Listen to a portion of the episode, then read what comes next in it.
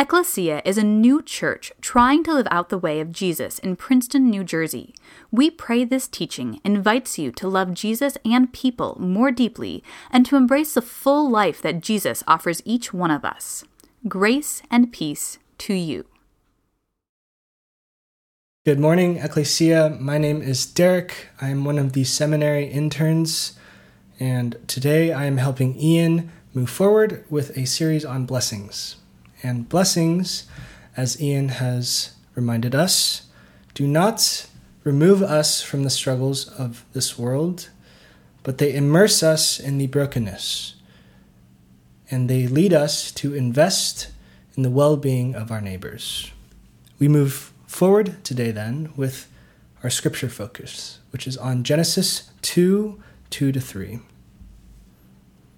And on the seventh day, God finished the work that he had done. And he rested on the seventh day from all the work that he had done. So God blessed the seventh day and hallowed it, because on it God rested from all the work that he had done in creation. This is the word of the Lord. We come to God's word this morning to consider the blessing that is work and rest. From the very beginning, we see that God transforms the expanse of chaos and darkness into a land that is fitting for abundant and thriving life. And curiously, the way in which he creates this good land is through the rhythm of work and rest. And curiously, Humans also work and rest, participating in this rhythm. And their participation in this rhythm is an image, it's a picture of life with God. Soon after, in verse 15, we read that God took humanity and put them in the garden to work it and to keep it. Human work does not begin until God had finished the work of creation and provided them with a garden to till and to keep. Human work begins only after the stage had already been set. Creation had already been finished. And the humans and the animals and the plants and the land could coexist together in harmony. Human work only begins in a place of rest. So human work is done without worry. And the kind of work humanity is to do is to work alongside God as stagehands in the theater of God's glory. And their purpose was simply to tend to the responsibilities of creation. So we, like God and like the first humans, we work. Some of us wake up and go to our jobs, but all of us wake up and tend to those things we are responsible for. We care for our families and our friends. We care for our pets and our plants. All of this is work, and we care for ourselves. We brush our teeth, we exercise, we eat. That is work too. And at the end of the day, we, like God, rest. And we must rest, not just because our bodies tell us to, but because as Howard Thurman writes, work and rest are one entity, and this cannot be ignored in the Christian life. No matter our piety or our eagerness to work for God, we cannot work without rest. And the function of rest is to energize and inform our work. Work and rest are one. You cannot have all work and no play. You cannot have one without the other. And through the unified act of working and resting, we reap the benefits of a divine rhythm. Adam and Eve are our first examples, for they are not called to work till God had first provided them with all they needed to work without worry. And they were able to rest peacefully in the presence of their Creator. Work and rest are one entity in life with God. Yet, when I bring up work on a Sunday, I bring up the very thing that many of us have been avoiding all this weekend. Yes, the dreaded Mondays, the Sunday scaries. Even for those of us who might like our work or like what we have to do, there is often a sense of anxiety over impending deadlines. There might be burnouts or frustration with family or coworkers or bosses, those you work with, or even a frustration at yourself for not being able to accomplish those things that you had set out to do. On top of this, we must consider the toil that is much of human work. What then about those trapped in unethical or dehumanizing forms of work? Those who work with little or no support, or occupy jobs with no hope for opportunity or no upward mobility. What then about those who suffer forced labor or slavery, which still exists today?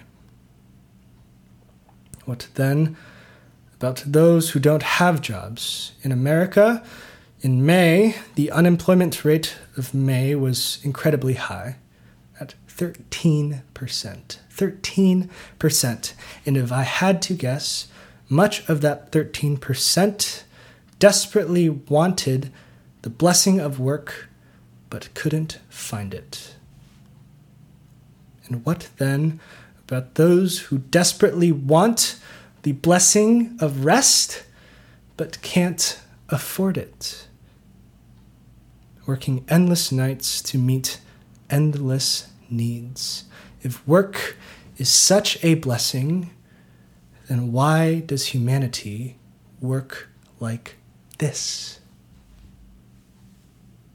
In the scriptures, we see that after the fall of humankind to sin, and work is cursed along with the ground, God's people are no longer working in the garden, but they are trapped, they're enslaved and they are forced to work and to toil for another god, Pharaoh. The scriptures clearly contrast the kind of work done in the garden and the kind of work being done in Egypt. In the garden, Adam and Eve worked for God. And because they worked for God, they worked from a place of abundance and provision and blessing they worked as stage hands on a stage that had already been set. And working under the illumination of God's blessing, they worked with no need to worry. In Egypt, Israel worked for Pharaoh, and they were forced to work, not from a place of provision, but from a place of exploitation and unrest at the command of a false God. And their true identity and purpose as God's people was forgotten under the shadow of domination. We today also work under the shadow of the powers and principalities of our world. We find ourselves trapped in cycles of work and unrest. We work and we work. We come up short and lacking with no meaningful return. We work to prove ourselves. We work to satisfy unrelenting desires. And we rest only at the commands of our phones or our wallets or our unquenchable tiredness. These systems still exist over our people as they struggle to find meaningful and purposeful work and lack the means to work well. These systems still exist over our land, our trees, our animals, and our resources as they groan under the weight of our brokenness.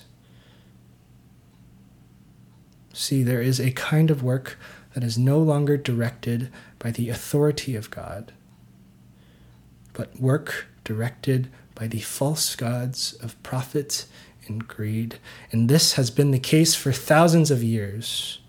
Hosea proclaims to Israel that in her idolatry of expendable goods, that she has forgotten the one who gave her the resources in the first place. God, speaking through Hosea in chapter 2, verse 8, says that Israel did not know that it was I, God, who gave her the grain, the wine, and the oil, and who lavished upon her silver and gold that they used for Baal. But like Moses led the Israelites out of the domination of Egypt. So too, Jesus Christ has liberated us from the authority of a false God. In Exodus, God says to Pharaoh, Let my people go that they might work for me instead of you. And God says to Israel, as they fled their enslavement, My presence will go before you, and I will give you rest.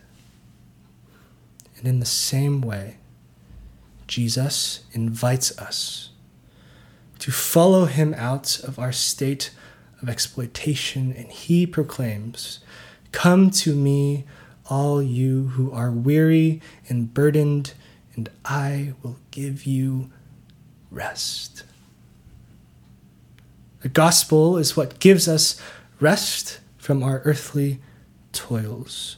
And if our work is to be Christian, it must begin from a place of rest. It must begin in the garden with God, and it must begin yoked to the provision of Jesus, or else we continue to work under the authority of a false God. But the call of the way of Jesus cannot just be some sentimental reassurance that we should not worry about our responsibilities, for you can achieve that with a pill. And there are plenty of people with no responsibilities, but no hope. Jesus has invited us, as God first invited Adam and Eve, to work and to keep a garden of new creation. And when we rest in the presence of our Lord, He will energize us and inform us of the ways in which God has set the stage for new life. Our work is to be participation.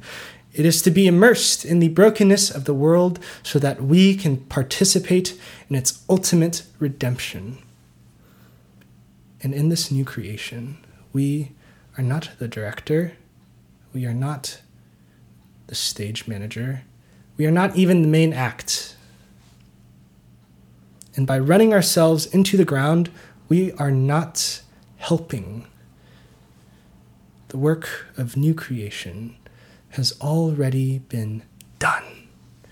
By Jesus Christ, who through the work of the cross has chained up the powers of this world, and resting in the grave on the seventh day, he now rests with the, with the Father at his right hand. For the work of new creation is already done.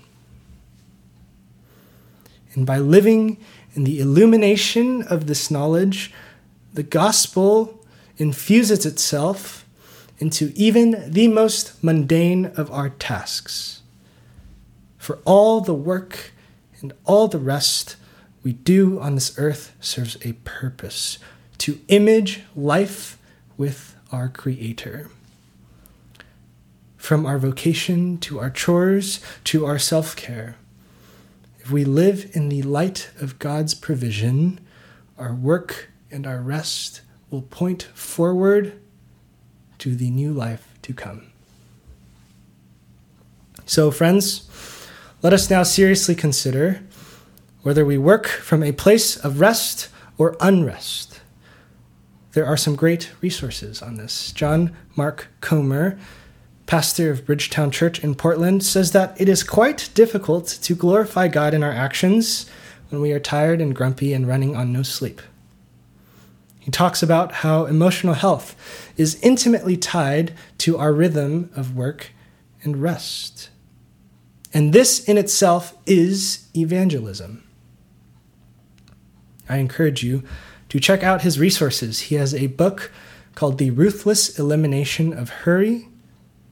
And even simpler, if you search Bridgetown Church Sabbath or Bridgetown Church Rest on Apple Music or Spotify, or sorry, Apple Podcasts or Spotify, he has some really excellent teaching on this.